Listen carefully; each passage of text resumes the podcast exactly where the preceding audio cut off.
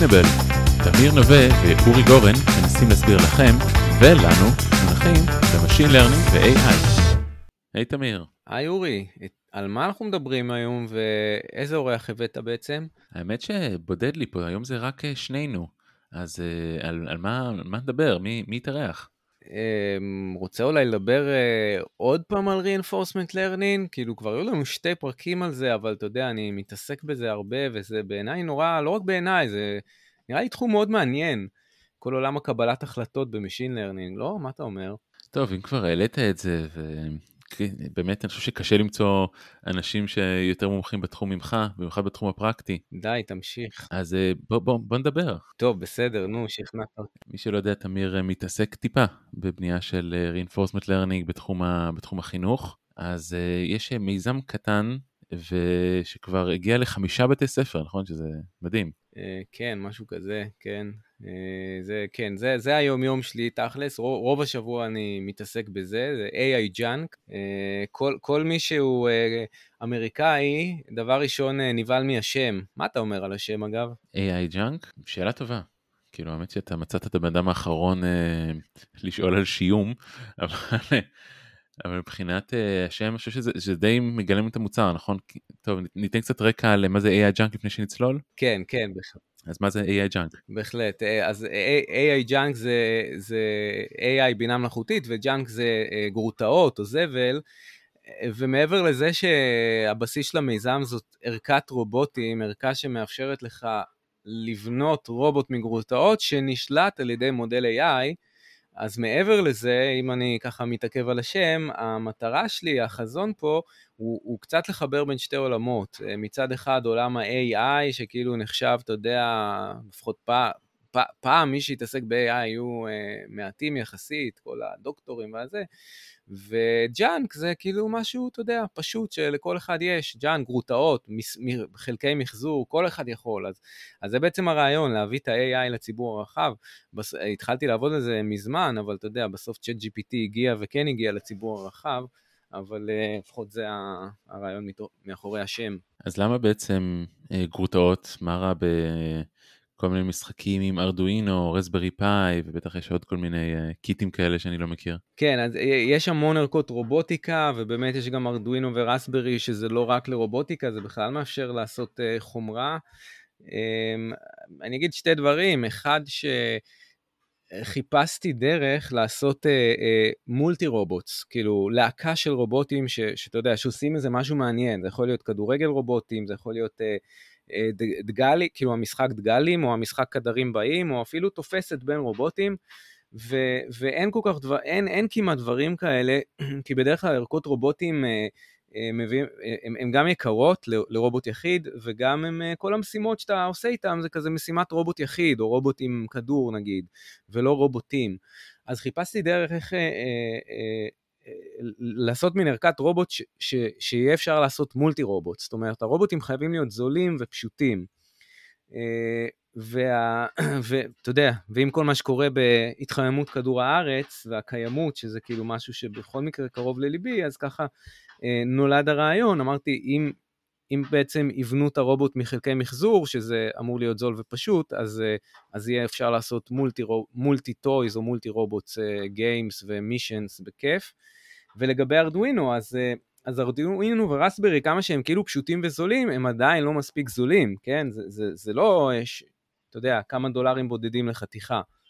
מה גם שספציפית ארדואינו ורסברי, אתה צריך uh, כן טכני, אתה צריך להיות טכני עד שמשהו יזוז, בין אם זה להלחים, בין אם זה להבריג ברגים, בין אם זה לכתוב קוד C ש, שאומר למפעיל את המנוע קדימה אחורה בוולוסיטי כזה וכזה, אז כל זה חסכתי, כאילו בעצם בערכה ש, שפיתחנו, אה, זאת ערכה שמאפשרת תוך שתי דקות עם אפס ידע טכני לבנות רובוט. אני חייב להגיד שיש לי כמה סיפורי קרב עם ארדואינו, לקחתי איזה פרויקט לא משהו מורכב, משהו מיקרופון שכשנוקשים על הדלת של הארון הוא פותח אותה, וכמות הרכיבים ששרפתי, כמות הבעיות בהלחמות, כמות הפאקים, והכיוון של הווליום, זה, אני חושב שזה לקח לי השטות הזו קל, שבוע עבודה עם שבתות, אז כן, זה, זה, זה, זה לא כזה פשוט, וכל הפרויקטים המגניבים שרואים בארדואינו הם טון הזמן. כן, הם, אגב, ארדואינו עשה מהפכה, כי לפני ארדואינו זה היה עוד יותר טון הזמן, אז עם ארדינו זה יותר קל, אבל, אבל זה עדיין לא כזה קל. וכן, אז באמת המטרה היא אה, שהראש יהיה פנוי להתעסק בחלק המעניין, ב-AI, ולא ב... כמו שאתה אומר, חיברתי נכון, לא חיברתי וכל זה. כן, ומי שלא ראה בעצם את ההדגמות של AI Junk, זה ממש אה, רכיבים שיש בכל בית, נכון? גלילי נייר טואלט, קרטונים. כן, פיסת יוגורט, אה, קרטון יוגורט ישן, או קלקר, כל דבר אתה יכול להדביק או עם דבק דו צדדי או עם אה, דבק חם, מחבר כמובן את ה board האלקטרוני, גלגלים מנועים, ווואלה, יש לך רובוט נוסע, ולא סתם נוסע, נשלט או על ידי קוד, או על ידי שלט פשוט, או על ידי קוד פייתון, או על ידי מודל AI, שזה, ה, שזה החלק ש, שבוא נדבר עליו. אז קודם כל, זה הרבה דברים כאילו עובדים נורא יפה כזה שאתה... רק בתוך הסביבת פייתון שלך והכל כזה קל ונוח, אתה יכול ליצור ב debugger, אבל כשאתה עובר לעולם אמיתי, פתאום, לא יודע, יש בעיות אמיתיות, דבק לך מתנתק, ה... לא, לא עובד, הסנסורים פתאום סקאלה אחרת, איך, איך מתמודדים עם זה? כן, אתה לגמרי צודק, העולם הפיזי הוא, הוא מאתגר, הרבה יותר נוח להישאר בס, בסימולציה. אמ, ואגב, חלק העיקרי בעצם של המוצר, של ערכת רובוטיקה, זה, זה סימולציה בתוכנה. אמ, בעצם זו סימולציה שמאפשרת לך ליצור סביבת reinforcement learning ולממש את, ה, את ה, מה שאתה רוצה, לאמן מודל AI בסביבה הזאת, ואז להפעיל בחיים האמיתיים, עם הרובוטים האמיתיים, ואתה צודק, זה לא פשוט. באיזה בעיות, נגיד, נתקלתם כזה שמאוד נפוצות שבסימולציה לא קורות, ובחיים אמיתיים פתאום... אה... קלאסיות. זהו, אז פה באמת, אה, כאילו יש הרבה מה לדבר, על באופן כללי בעולם, כל מי שמתעסק ב-reinforcement learning מכיר את הפער העצום הזה בין ה-virtual ל-physical. אה, אולי רק נזכיר למאזינים אה, קצת מה זה reinforcement learning, קודם כל היו לנו באמת שתי פרקים על זה, לדעתי פרק מבוא, והיה גם פרק על PPO, והיה אולי גם עוד איזה פרק. Uh, למעשה גם כשדיברנו על איך אימנו את GPT-3 הזכרנו את reinforcement learning. אז reinforcement learning זה נישה בעולם ה-AI שעוסקת, uh, הייתי אומר, ב-decision making, בקבלת החלטות, זה, זה פופולרי בעולם הרובוטיקה, בעולם הגיימינג, uh, ובעצם uh, מדברים שם על, uh, כאילו יש כמה מושגים כמו סביבה, סביבה שבה חי איזשהו סוכן, איזושהי ישות, זה יכול להיות הרובוט, זה יכול להיות... Uh, אה, משחק, כאילו השחקן בדמות במשחק מחשב, והסוכן מקבל את הקלט מהסביבה, והמודל שמפעיל את הסוכן צריך אה, בהינתן הקלט, מה הסוכן רואה, להחליט איזה אקשן, איזה פעולה הסוכן עושה, והפעולה תשפיע על מצב הסביבה כנראה, או שכן או שלא, אה, הסוכן אולי יקבל reward אה, אה, חיובי, אולי שלילי, שזה כאילו האינדיקציה, זה, זה המקבילה ל ground truth, כן? בדרך כלל אנחנו בעולם ה-supervised אז יש לנו ground truth, אז המקבילה, ה pseudo ground truth ב-reinforcement learning נקראת reward, זאת אומרת אם הסוכן פעל החלטה נכונה או לא. בעולם הרובוטים, נגיד שזה אתגר שאני מנסה לעבוד עליו הרבה, לא יכול להגיד שזה עוד עובד טוב, כדורגל רובוטים בין 2 על 2, אז מן הסתם reward חיובי יהיה כשאחד הרובוטים עשה גול, reward שלילי זה כשהם חטפו גול, זאת אומרת זה הגראונד רוט שלנו, זה אומר אם הצלחנו או לא הצלחנו. אמ, וזהו, ועכשיו אתה שואל על בעצם כאילו בין הפיזי לווירטואל, אז, אז יש את הווירטואל, יש את הסביבה הווירטואלית, שזה הכל ככה עם אה, דמוי... בעצם התוכנה מאפשרת בצורה מאוד קלה להמציא איזשהו משחק או איזושהי משימת רובוטים וירטואלית, להגדיר את הדמויות, להגדיר את, את ה rewardים, להגדיר את ה observation, זאת אומרת מה מקבל, אה, מה יודע הסוכן על העולם, אה, להגדיר את המודל, בסוף, בסוף זה מודל, כן? בסוף זה Neural Network עם ארכיטקטורה לא כזאת מסובכת, כן? זה בלי קונבולוציות, כולה כמה דנסליירים כאלה.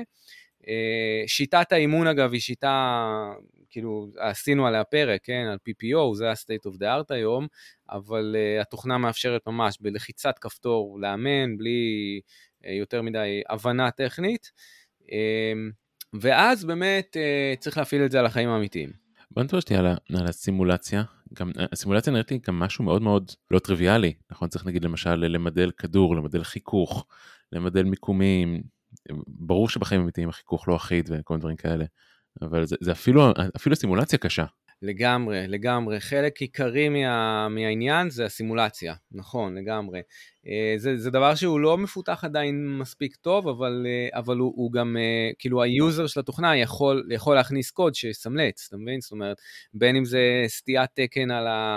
הרובוט נוסע קדימה, אז האם הוא באמת נסע קדימה? אז, אז קדימה, כאילו בתוחלת סנטימטר עם סטיית תקן עשירית סנטימטר, ואולי גם גלגל ימין קצת לא כמו גלגל שמאל, ואז יש פה איזה סטיית תקן קטנה על סיבוב. כאילו, אז, אז אפשר לכוונן את הפרמטרים האלה, ואתה יודע, ואז אתה תבנה רובוט כזה ואתה תראה שהסטיית תקן שלו היא לא כזאת, ואז אתה תעדכן, כאילו, לגמרי, יש פה...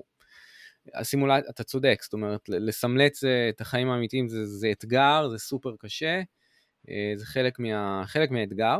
אמ, אז, אז בוא נדבר על uh, מתי uh, הסימולציה gone wrong ומה הדברים שאנחנו נתקלים בחיים האמיתיים שקשה לסמלץ.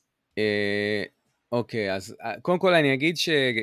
שקודם כל יש בעיה אינהרנטית בעולם האמיתי. אה, אתה יודע, כדי להזיז משהו בעולם הווירטואלי זה, זה שורת קוד, כאילו בוא נשנה את המשתנה והנה רואים שהדמות זזה, אבל מה לעשות, בחיים האמיתיים צריך אנרגיה. ואנרגיה עולה כסף, כאילו המשמעות היא ש... ולכן אגב לא מאמנים, אצלי לא מאמנים, לא, לא נראה לי שבאף עולם רובוט, יש אולי, אתה לא תעשה את ה training, כאילו כן עושים את זה, אבל בצורה מאוד קטנה, את ה training אתה לא תעשה בעולם האמיתי, אתה תעשה בעיקר בסימולציה הווירטואלית. כי אם היית עושה את ה training בעולם האמיתי, אתה כל חצי שעה היית צריך להחליף בטריות. להחליף בטריה, להטעין, להחליף בטריה, להטעין. כאילו זה, זה לא ריאלי. אז שזה כבר מגבלה מאוד גדולה, כי כאילו, אתה, עושה training סימול, בסימולציה, מריץ בחיים האמיתיים, אומר, רגע, בכלל הרובוט לא עושה ככה. אז, אז אתה לא יכול לאמן שם, אתה צריך לחזור לסימולציה. קיצור, זה מגבלה מאוד uh, מציקה. מעבר לזה, כמו שהזכרנו, הזכרת מקודם, כאילו המכניקה, בגלל שזה רובוט לא מדויק, כי בנית אותו מגרוטאות, ואולי הדבקת את הגלגל קצת עקום, ואולי אצלי בבית הרצפה היא פרקט, ואצלך בבית זה כזה מרצפות ויש חריצים, אז, אז בדרך כלל הוא ייסע ישר, אבל כשהוא מגיע לאיזה חריץ ברצפה, הוא, יש לו איזה סטייה קטנה. אז אה, זאת אומרת, היית רוצה לסמלץ את זה גם, את הסטייה הזאת, אחת לחצי מטר, לא יודע מה. אז כאילו לגמרי, זה, זה מאוד קשה לדייק את הדברים האלה, זאת אומרת אי אפשר לדייק את הדברים האלה, צריך שהסימולציה תהיה מספיק אה, מגוונת נקרא לזה, וריאבילית, כדי ש, שהוא יגיע לזה בחיים האמיתיים, הוא, הוא ידע לעשות עם זה. אמ, אה, סתם, דברים כמו מה המצבים הזוויתיים, אתה בסימולציה אתה אומר אני אעשה קוונטות של 45 אה, מעלות, אבל בחיים האמיתיים שוב, הוא לא יהיה בול על 45 מעלות, הוא יהיה על ה-47 מעלות, כן? ואז הוא יפנה קצת אז הוא כבר לא יהיה ב-90, הוא יהיה ב-90 ו... אז, אז כל הדברים האלה צריך להכניס. אה, וכמו שאמרת, נגיד כדור, כדורגל, אז כשרובוט דוחף כדור, ומה קורה לכדור, אם הוא בא מהזווית הזאת, אם הוא נגע בו ככה, אם הוא יתגלגל קצת, יתגלגל הרבה, זה, זה פיזיקה סופר מסובכת. זאת אומרת, אני לא יודע, זה לא חלק מ... יש את האפשרות בתוכנה לכתוב, אתה יודע, את ההנחות מודל שלך, ולראות איך זה קורה, ואז לאמן ולראות מה יקרה, אבל... אז, אבל זה, זה קשה, זאת אומרת, אתה, לא יכול לסמלץ את הפיזיקה של איך כדור מתגלגל בהינתן המבנה הספציפית של הרובוט שלך. בנית אותו ממקלות של ארטיק או בנית אותו מקלקר, אה, הכדור ממה עשוי, הרצפה ממה, אין לזה סוף, כאילו, אז, אה, אז כן, יש, יש קשיים במעבר לפיזי לגמרי. באיזשהו מקום הפיזיקה עצמה היא גם מודל, כן? אז גם, גם שם יש שגיאות מדידה וכדומה, ובעצם זה, אם אני מבין נכון, זה אומר שגם צריך כל הזמן לעשות איזשהו וידוא, זאת אומרת אותו רובוט שפותח צריך גם כל הזמן לבדוק, כן, דחפתי את הכדור כך וכך, אבל האם הוא באמת שם ולתקן את עצמו. אז מה בעצם אותה, אותו תלמיד מה, מה הטכניקות ש, שתלמיד מיישם כדי בעצם להיות יותר מעוגן למציאות שקרתה בפועל ולא למציאות המסומלצת? אתה לגמרי צודק, המסר החינוכי שנותנים לה, זאת אומרת, זה כיום באמת נוער משתמש אה, בתוכנה, למרות שיש לי גם אה, סדנאות למבוגרים, אבל אה, לנוער המסר, זה, זה, בסוף המטרה היא, היא לגרום לנוער לחבב טכנולוגיה, להתעניין, כן, הם לא... הם לא, בוא נגיד שללמוד קונבולוציה זה חלק מהתוכנית לימוד, אבל גם אם הם לא ילמדו מה זה קונבולוציה בדיוק, זה, זה לא כל כך משנה. משנה שהם יתחברו לדברים, שזה יגרה להם את הדמיון. אז המסר הוא שהנדסה בחיים האמיתיים זה, זה, זה לא כמו בתיאוריה, וזה, ו, וכן, וכמו שאתה אומר, צריך לעשות מלא קליברציות, לעשות ניסוי ולכוונן פרמטרים, זה, זה, זה, זו הנדסה, זה, גם זו אלגוריתמיקה, כן? זה לגמרי. אגב, יש, או, אני, אם, אם כבר, אה, עוד קושי, עוד קושי גדול שיש בחיים האמיתיים, לא, הזכרת מקודם ארדואינו ורסברי, רוב ערכות הרובוטיקה יש להם חיישנים. בסדר? חיישן אולטרסוניק, חיישן מרחק, חיישן uh, שמסתכל על הרצפה, רואה אם יש שם איזה קו, אתה יודע, מסמנים קו, הוא הולך אחרי הקו. Uh, דווקא בערכת רובוטיקה uh, שלנו, אין חיישנים. כאילו זה רובוט, כי, כי עוד פעם, אני מזכיר את ההתחלה, הוא, המטרה שהוא יהיה הכי זול והכי פשוט. אין לו חיישנים, אפס חיישנים. אז עכשיו תשאל, אז איך הוא יודע, איך ה-AI יודע מה לעשות? רגע, אפילו לא מצלמה, כלום, שום, שום, שום דבר? על הרובוט אין מצלמה, אין שום דבר. אז זה נשמע משימה קשה שבעתיים, זאת אומרת, הכל... אה, אז, אז מה כן עושים? יפה, אז הטריק הוא לשים חיישן אחד שהוא מצלמה, אבל מלמעלה. זאת אומרת, צריך לתלות או על חצובה, או לפעמים אני תולה על, ה, על המנורה, מצלמה שמצלמת את, ה, את הסלון, את, ה, את, ה, את הרצפה של הסלון, והיא מצלמת את כל הרובוטים. ואז יש פה באמת מודל AI, מודל vision, שהוא מזהה מיקומי רובוט. מיקומים, לפעמים גם זוויות מצב זוויתי של רובוטים. אבל הרובוטים הם סופר טיפשים, הם חסרי סנסורים. והמצלמה מחוברת למחשב, זאת אומרת, ה processing קורה על המחשב, לא על, ה, לא על הרובוט, שזה, שזה אגב החידוש העיקרי, זה מה שגם מאפשר את ההוזלה של הרובוטים, את הפשטות של הרובוטים, אבל, אבל אני מחבר את זה לשאלה שלך, זה מאוד מסבך את, ה, את, ה, את החיים האמיתיים, כי בסימולציה הווירטואלית, אני יודע שהרובוט בין קורדינטות XY בדיוק, אבל בחיים האמיתיים המודל vision מפספס לפעמים, כן? כאילו, בין אם זה כי שתי הרובוטים עשית אותם קצת דומים ואז הוא מתבלבל ביניהם ואז אתה צריך להסיק, זה גם הנדסה, כן? שאתה צריך לצבוע את ההוא קצת יותר באדום כדי שה vision יבדיל יותר טוב.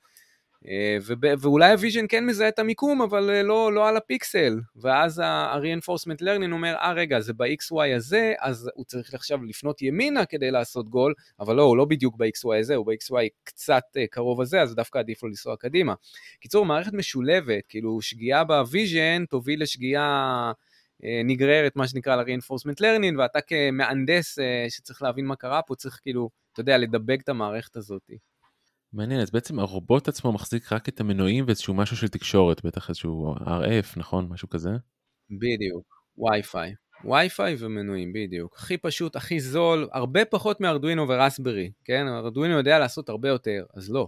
כן, ו Raspberry לדעתי זה מחשב שלם, נכון? ממש מריץ לינוקס או משהו. כן, אפשר להתקין מערכת הפעלה לגמרי, בדיוק. וואי, זה, זה מרתק. אז בעצם הלומדים גם צריכים איכשהו להקל אלגוריתם vision, כן? זה בוא נגיד אחד באדום, אחד בכחול, או משהו כזה, כדי שזה, אחרת כל ה loop הזה לא ייסגר. נכון, אם צריך. יכול להיות שההוא בנה את זה מקלקר לבן, וההוא בנה את זה גם מלוח קאפה לבן, אבל המרקם הוא שונה וה vision מסתדר, יכול להיות, אבל יכול להיות שלא, ואז אולי בוא תדביק מדבקה, בוא תצאו לגמרי. אגב, זאת גם, ה... בהקשר של נוער, זאת למעשה התוכנית לימוד, הר... אני חושב היחידה ב... בישראל, ואולי אפילו בעולם, ש... ש... תלמידים בכיתה ז'-ח' נחשפים לקוד PyTorch, בסדר? כאילו קוד PyTorch, בין אם זה כמה שורות קוד, כן, לא צריך להגזים, אבל ש, שמפענח כאילו המודל תמונה או ה, גם ה-reinforcement learning, אז, אז כן, זה, זה הרעיון. האמת שקודם כל זה נשמע, נשמע מדהים, הלוואי ואני בכיתה ז'-ח' הייתי נחשף, עזוב PyTorch, חושבים שהם נחשפים לתכנות, כן, בטח לא ל deep learning. אה, האמת אבל משהו שמעניין אותי קצת ברמה יותר העסקית חווייתית. זאת אומרת, כבר רצתם בתוכנית הזו אה, כמה חודשים, שנים, נכון? שנה שעברה זה רץ פעם ראשונה, באמת בש... בארבע קבוצות בשלושה מוסדות לימוד, והשנה זה כבר יהיה ביותר מוסדות לימוד בארץ, כן? וגם אני עכשיו אה, מתחיל סדנאות למבוגרים. ואיך ה, איך, איך הפידבקים, איך מבוגרים מגיבים, איך, איך הנוער, אגב לא אתפלא אם הנוער תופס את זה הרבה יותר מהר ויותר טוב. כן, הנוער, אני נדהמתי, אני שנה שעברה הייתי הרבה בבתי ספר וישבתי בכיתות, ותשמע, הנוער הזה הוא... אתה אמרת, הלוואי שהיינו לומדים תכנות. אתה יודע, היום כמעט כל ילד בכיתה ג' כבר עושה את כל הפלטפורמות לימוד קוד האלה, וכבר יודע, כאילו לא קוד אה, עמוק, אבל drag and drop כזה, Scratch וכאלה, אז, אז היום רוב הילדים כבר מבינים מה זה תכנות בגיל מאוד צעיר. אה, ואז כשהם ניגשים ל Python זה כבר קל להם, אז באמת, אני נדהמתי לטובה מהנוער, נוער הוא מדהים, קולט מהר. Uh, הפידבקים היו טובים, ואתה יודע, בסוף, כולה, לא יודע, אני לא אגיד כולנו, אבל אנשים אוהבים דברים זזים. אנשים אוהבים רובוטים, זה ממש פותח את, ה, פותח את ההקשבה. כי כשאתה, גם, גם למבוגרים, כשאתה בונה רובוט בידיים, ואתה יודע, אתה צובע אותו איך שאתה אוהב לצבוע אותו נגיד, ואתה כאילו משקיע בו, או יש לך איזה רעיון מכני לרובוט עם שתי רגליים ואין בעיה, תיקח uh, מקלות ארטיק ותדביק ואתה יודע, מקסימום זה ייפול ויקרטע, אבל אתה בנית את זה, אז פתאום כשמלמדים אותך, uh, או, ממש, או סתם איך כותבים קוד Python של סע קדימה ותפנה ימינה, אתה, אתה אומר, וואו, כאילו, בוא, בוא, אתה נורא רוצה ללמוד את זה, כי זה רובוט שקשור ללבך, אז, אז זה ממש פותח את ההקשבה והפידבקים הם טובים. Uh, זהו, אז, אז זה באמת... כאילו, זה, זה ממש מרגש אותי, אני ממש אוהב, אוהב לעשות את זה, כן? זה... לא יכול להגיד לך שאני מרוויח מזה הרבה, אבל אני ממש נהנה מזה. זה נראה לי לא פחות חשוב. האמת שבדן אריאלי בספר שלו, לא רציונלי ולא במקרה, או משהו כזה, היום יש ספקות גדולים לגבי המחקרים שלו, אבל אחד המונחים שהוא טבע זה עקרון איקאה. זאת שהרבה יותר אנשים אוהבים מוצרים של איקאה, כי הם בעצם בנו אותם. וזה לגמרי לדעתי מה שקורה פה, כנראה שלא היית הולך לחנות וקונה רובוט ממקלות ארטיק שפעם עובד פעם לא עובד, אבל המטרה פה היא גם לא לשחק כדורגל, כן, המטרה היא פה באמת ש... שיאהבו את מה שעושים וליצור את הפשן. אז זאת אומרת רתמת את עיקרון איקאה הזה בצורה מאוד יפה. כן, וואלה, יפה, הבחנה יפה, לא לגמרי. אני, המטרה לאפשר לאנשים ליצור, וכן. וגם ליצור מכנית, וגם ליצור מודל בינה מלאכותית, ש... אתה יודע, שיעשה את המשימה בסלון שלך. אז לצורך העניין, אם, לא אם, התלהבתי, ואני רוצה כבר עכשיו uh, להתנסות או להגיע במסגרת שלצערי הבית ספר השכונתי לא, לא מכיר, לא, עדיין לא השכיל לעשות את ההסכם עם AI Junk, או אין לי מושג, בטח הבירוקרטיה מול משרד החינוך היא לא, לא קלה. כן. איך uh, כן אפשר להשתתף בסדנאות, או כן להתנסות? אז, אה, אז, אז לצערי עדיין אני, אני, אני מתכנן מתישהו, אה, מה שנקרא, אה, להציע לציבור הרחב ערכה, אבל אתה יודע, כשמדובר בחומרה זה לא פשוט, אני עשיתי ייצור של 200 ערכות ניסיוני כזה, והן הולכות להיגמר לי ואני שומר אותן בעצם לבתי ספר, אז אני עדיין לא מציע ערכות לציבור הרחב, אבל אני כן מציע סדנאות. ולמבוגרים אני מדבר עכשיו. אה, ו- ואני מחלק את זה בעצם לשתי קהלים, לקהל שהוא כנראה יותר המאזינים שלנו, שזה אנשים שיודעים לתכנת, הם לא צריכים ללמוד תכנות, הם אה, גם אולי יודעים קצת AI, אבל רוצים ללמוד reinforcement learning ולהתנסות ב-reinforcement learning עם רובוטים אמיתיים. אז זאת סדנה שבה אני ככה קצת נותן אה, איזשהו אינטרו יותר טכני, כן, שוב, לקהל היותר טכני, למה זה reinforcement learning, המושגים וכמה שורות קוד של איך לעשות את זה. אני מדבר איתך על סדנה של שלוש שעות, כרגע זה מה שיש, שבו ממש אפשר לצאת עם איזושהי משימה רובוטית אה, פועלת. ומצד שני, אה, ולקהל אחר, סדנה לאנשים הלא טכניים שאין להם רקע בתכנות, אבל כן רוצים ללמוד תכנות, אבל בדרך כיפית, עם רובוטים, וקצת לגעת במה זה בינה מלאכותית. אז, אז כן, לגמרי. מעבר לזה, מה שאני יכול אולי לספר זה קצת על, כאילו שוב קצת לתת מה עושים, כאילו מה עושים בפועל. אז, אז התוכנה והחומרה חוסכים המון התעסקות אה, טכנית, כאילו שוב, זה לא כמו ארדואינו, זה לא לכתוב את הקוד של הסע קדימה או לכתוב קלאס, זה לא הרבה לכתוב קוד, זה ממש, זה המינימום קוד שצריך, שלוש שורות קוד כזה, זה בלי הברגות והלחמות, זה, זה כן אולי הדבקות, מי שרוצה להדביק, אז ממש תוך שלוש דקות אפשר לבנות רובוט, ותוך חמש עשר דקות אפשר כבר להגדיר משימה רובוטית ולאמן מודל ולראות את זה זז. אה, ואפשר לעשות, אה, אתה יודע, אפשר להיות יצירתיים פה בלי גבול, שכאילו אני, אני כבר מחכה שתהיה קהילה ותיצור פרויקטים מגניבים כמו אה, AI נגד AI או AI נגד בן אדם, כמובן אפשר גם בן אדם נגד בן אדם באיזשהו, לא יודע, משחק מחבוא עם רובוטים או whatever. בואו רק גם, גם נוריד ציפיות, זה לא שהכל עובד טוב, הכל מקרטע, הכל לא עובד טוב, הכל מקרטע, אבל זה עדיין כיף אם באים עם הרמת ציפיות הנכונות. זהו, אני, אני אשמח לכל מי שזה מעניין אותו, מוזמן, נשים ככה בקישור פרק אולי לינקים ותיצרו קשר. מדהים. Uh, טוב, אז היה מרתק, לדעתי אנחנו צריכים עוד הקלטה.